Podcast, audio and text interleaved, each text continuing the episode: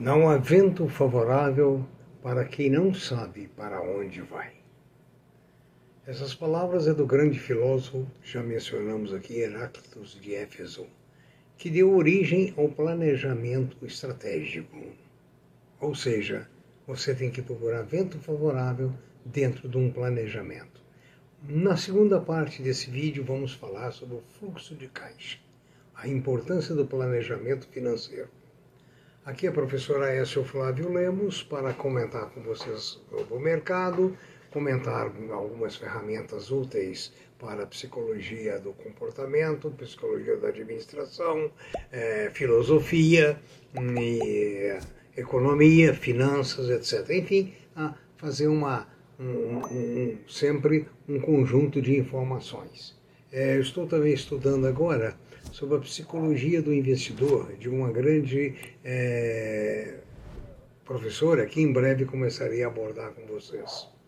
Aqui é Aécio Flávio Lemos, professor, é, com muito prazer, e peço a você dar o seu like no nosso vídeo, informações queira dirigir a nós através do e-mail previsioneseconômicas.gmail.com e no site www.previsioneseconômicas.com você encontra ofertas de emprego, nos nossos vídeos, a playlist que permite que você veja todos os nossos vídeos continuamente, muitas e muitas vezes, porque algumas informações realmente ficam defasadas, mas outras, as que são de lições de comportamento humano, lições de administração, de finanças, essas são normalmente é, de longa durabilidade.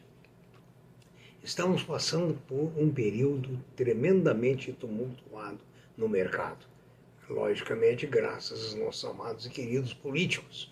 Corrente para cá, corrente para cá, candidato de cá, candidato de lá, desentendimento aqui, desentendimento ali, e o mercado financeiro paga o pato, né?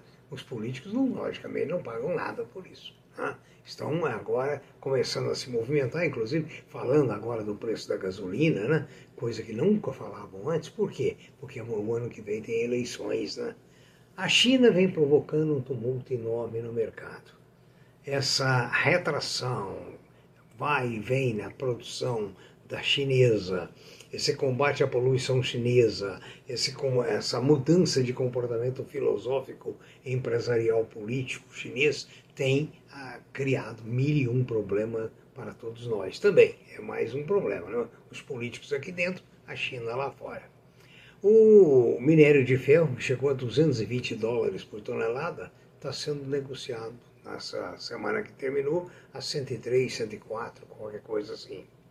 Daí, o grande problema das empresas brasileiras. Por exemplo, o aço subiu demais pela demanda, deve agora cair demais pela falta de demanda ou pela demanda que não será tão grande quanto antes. O minério de ferro fica aí na dúvida, mas eu ainda acredito que a Vale do Rio Doce não será muito prejudicada. Lógico que lucro não mata ninguém, mas, ah, se não me engano, eu já falei com vocês que o break-even point da produção de minério da Vale é em torno de 40 dólares, 40 e poucos dólares. O, o minério a 100, 100 e poucos ainda é altamente lucrativa. Uma notícia boa vem da Unipar, né? ah, que há pouco tempo esteve em maus lençóis, quis liquidar e agora já está falando em expansão. A Unipar, através do seu presidente, está falando em crescimento aqui dentro e lá fora uma coisa muito boa para nós. Quer dizer, se juntar a outras empresas brasileiras que estão lá fora, para nós é muito bom, é um motivo de orgulho e lucro, né? E lucro é muito bem-vindo. A Vale do Rio Doce teve uma baixa significativa, ela chegou a 120 reais por ação, ela fechou a 86 por aí na sexta-feira. Mas a XP insiste que ela vai voltar a 120 reais. Também não sei se vocês estão todos sabendo, ela está pagando um dividendo de R$ reais por cada lote, de, é, por, por cada ação. Ou seja, 8 mil reais por um lote de mil ações. Nunca vimos uma remuneração tão alta no mercado brasileiro. Ela merece nosso respeito e deverá pagar mais dividendos ainda, mesmo com ah, sofrendo essa baixa de preço. Mas essa baixa também é temporária, né? Vocês sabem que ah, o Fundo Soberano de Singapura, eu já comentei com vocês, acertou um investimento de 2,2 bilhões no fundo que controla a, a Vetal. A Vetal é a marca da empresa a, da Oi, que conta com ativos de fibra ótica. A Oi está num, numa peneira, ninguém sabe se ela vai muito alta ou se ela fica no que ela está. Né? Ela esteve a 2,20 ah, e hoje está na casa de menos de um real.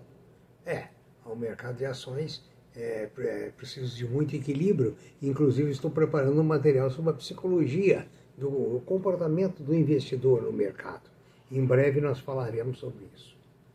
Muito bacana, que notícia boa é a VEG, que anunciou a compra de 100% do capital social da Balto Produtos Elétricos. Ah, essa empresa possui transformadores para instrumentos e conjuntos de medição e está situada no município de Itajubá, Minas Gerais. O valor do negócio não foi negociado.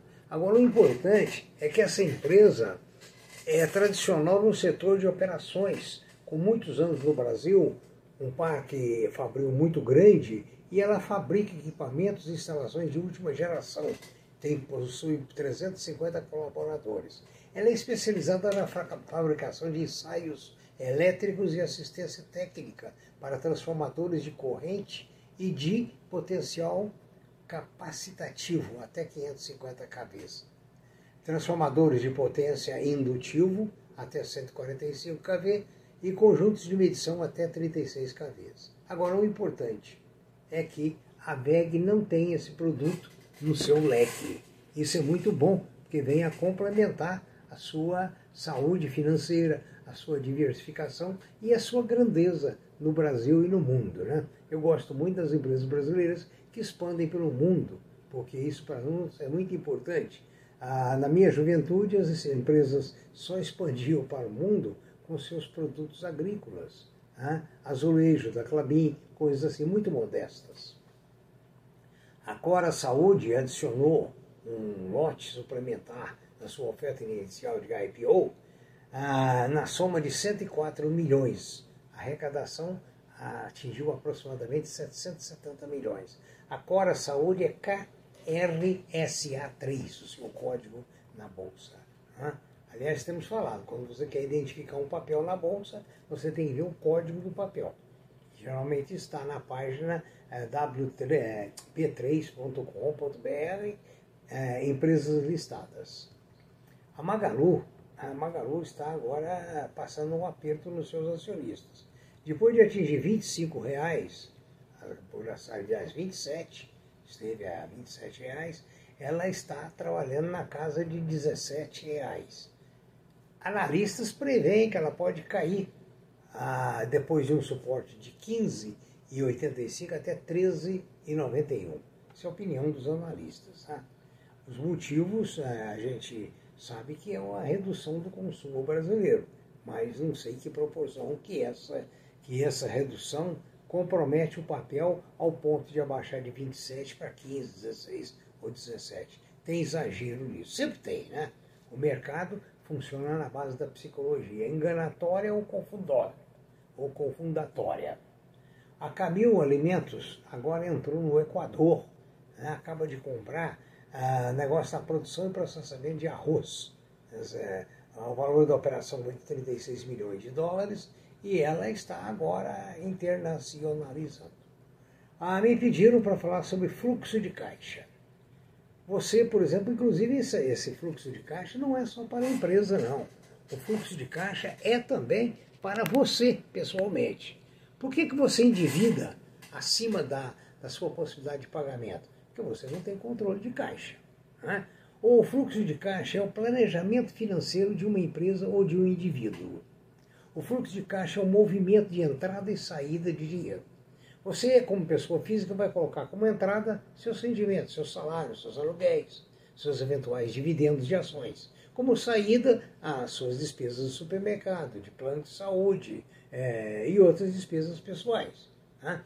Você vai ter que fazer que, que haja um encontro de valores, não só de valores, como de datas também. Ou seja, seus pagamentos têm que ser na data dos seus recebimentos ou posterior à data desses, é, desses recebimentos. Porque, do contrário, você vai pagar títulos com atraso, com juros, com multa e também isso depõe contra a sua pessoa. Né? Então, agora, na, na, na, empresa fica muito mais, mais importante o fluxo de caixa, porque você tem que ter a sua liquidez contínua, você tem que pagar suas dívidas no dia certo. Né? Então, você faz o fluxo de caixa relacionando as entradas, prováveis entradas, e as saídas, para ver se há casamento. Né? Então você vai colocar ali as suas vendas prováveis, o cartão de crédito, suas, desculpa, suas vendas efetivadas, cartão de crédito efetivado. Então você vai colocar todas as receitas eh, em dias certos, né, com, combinando com as saídas em dias certos. Ou seja, é preciso que você tenha um casamento entre entrada e saída. Quando você não tem o casamento entre entrada e saída, o que, que acontece? pode, no dia 5, você ter um pagamento de 50 e só ter 25 em caixa. Aí você vai ao banco e fala com o gerente que você precisa de 25 com urgência. Esse com urgência já vai atrapalhar a sua vida, porque o gerente já vai dizer para você, olha, eu estou sem verba aqui, mas eu vou ver na matriz uma verba, vai ficar um pouquinho mais cara, viu? Mas eu vou conseguir para você, nós somos amigos, viu? é, é assim mais ou menos que funciona. Então, quando você precisa de um dinheiro de última hora, ele custa mais caro. Ao contrário, quando o seu fluxo de caixa te permite sobras, você aplica a sobra. A sobra vira lucro. Né? O descasamento vira prejuízo. Então, esse é o planejamento estratégico do seu fluxo de caixa. Seja você empresa, seja você é, pessoa física. É uma necessidade nós vemos que hoje tem 58% dos brasileiros é, inadimplentes. Eu não quero dizer que seja tudo por falta de fluxo de caixa. Talvez seja mais por falta, é muito por falta de dinheiro. Mas muitos não têm controle do fluxo de caixa. Tenha um bom dia, bom proveito, analise, pense bem, faça bons negócios no mercado, lembrando a você que nas crises é a hora de comprar os melhores papéis pelos menores preços. Bom dia bons negócios.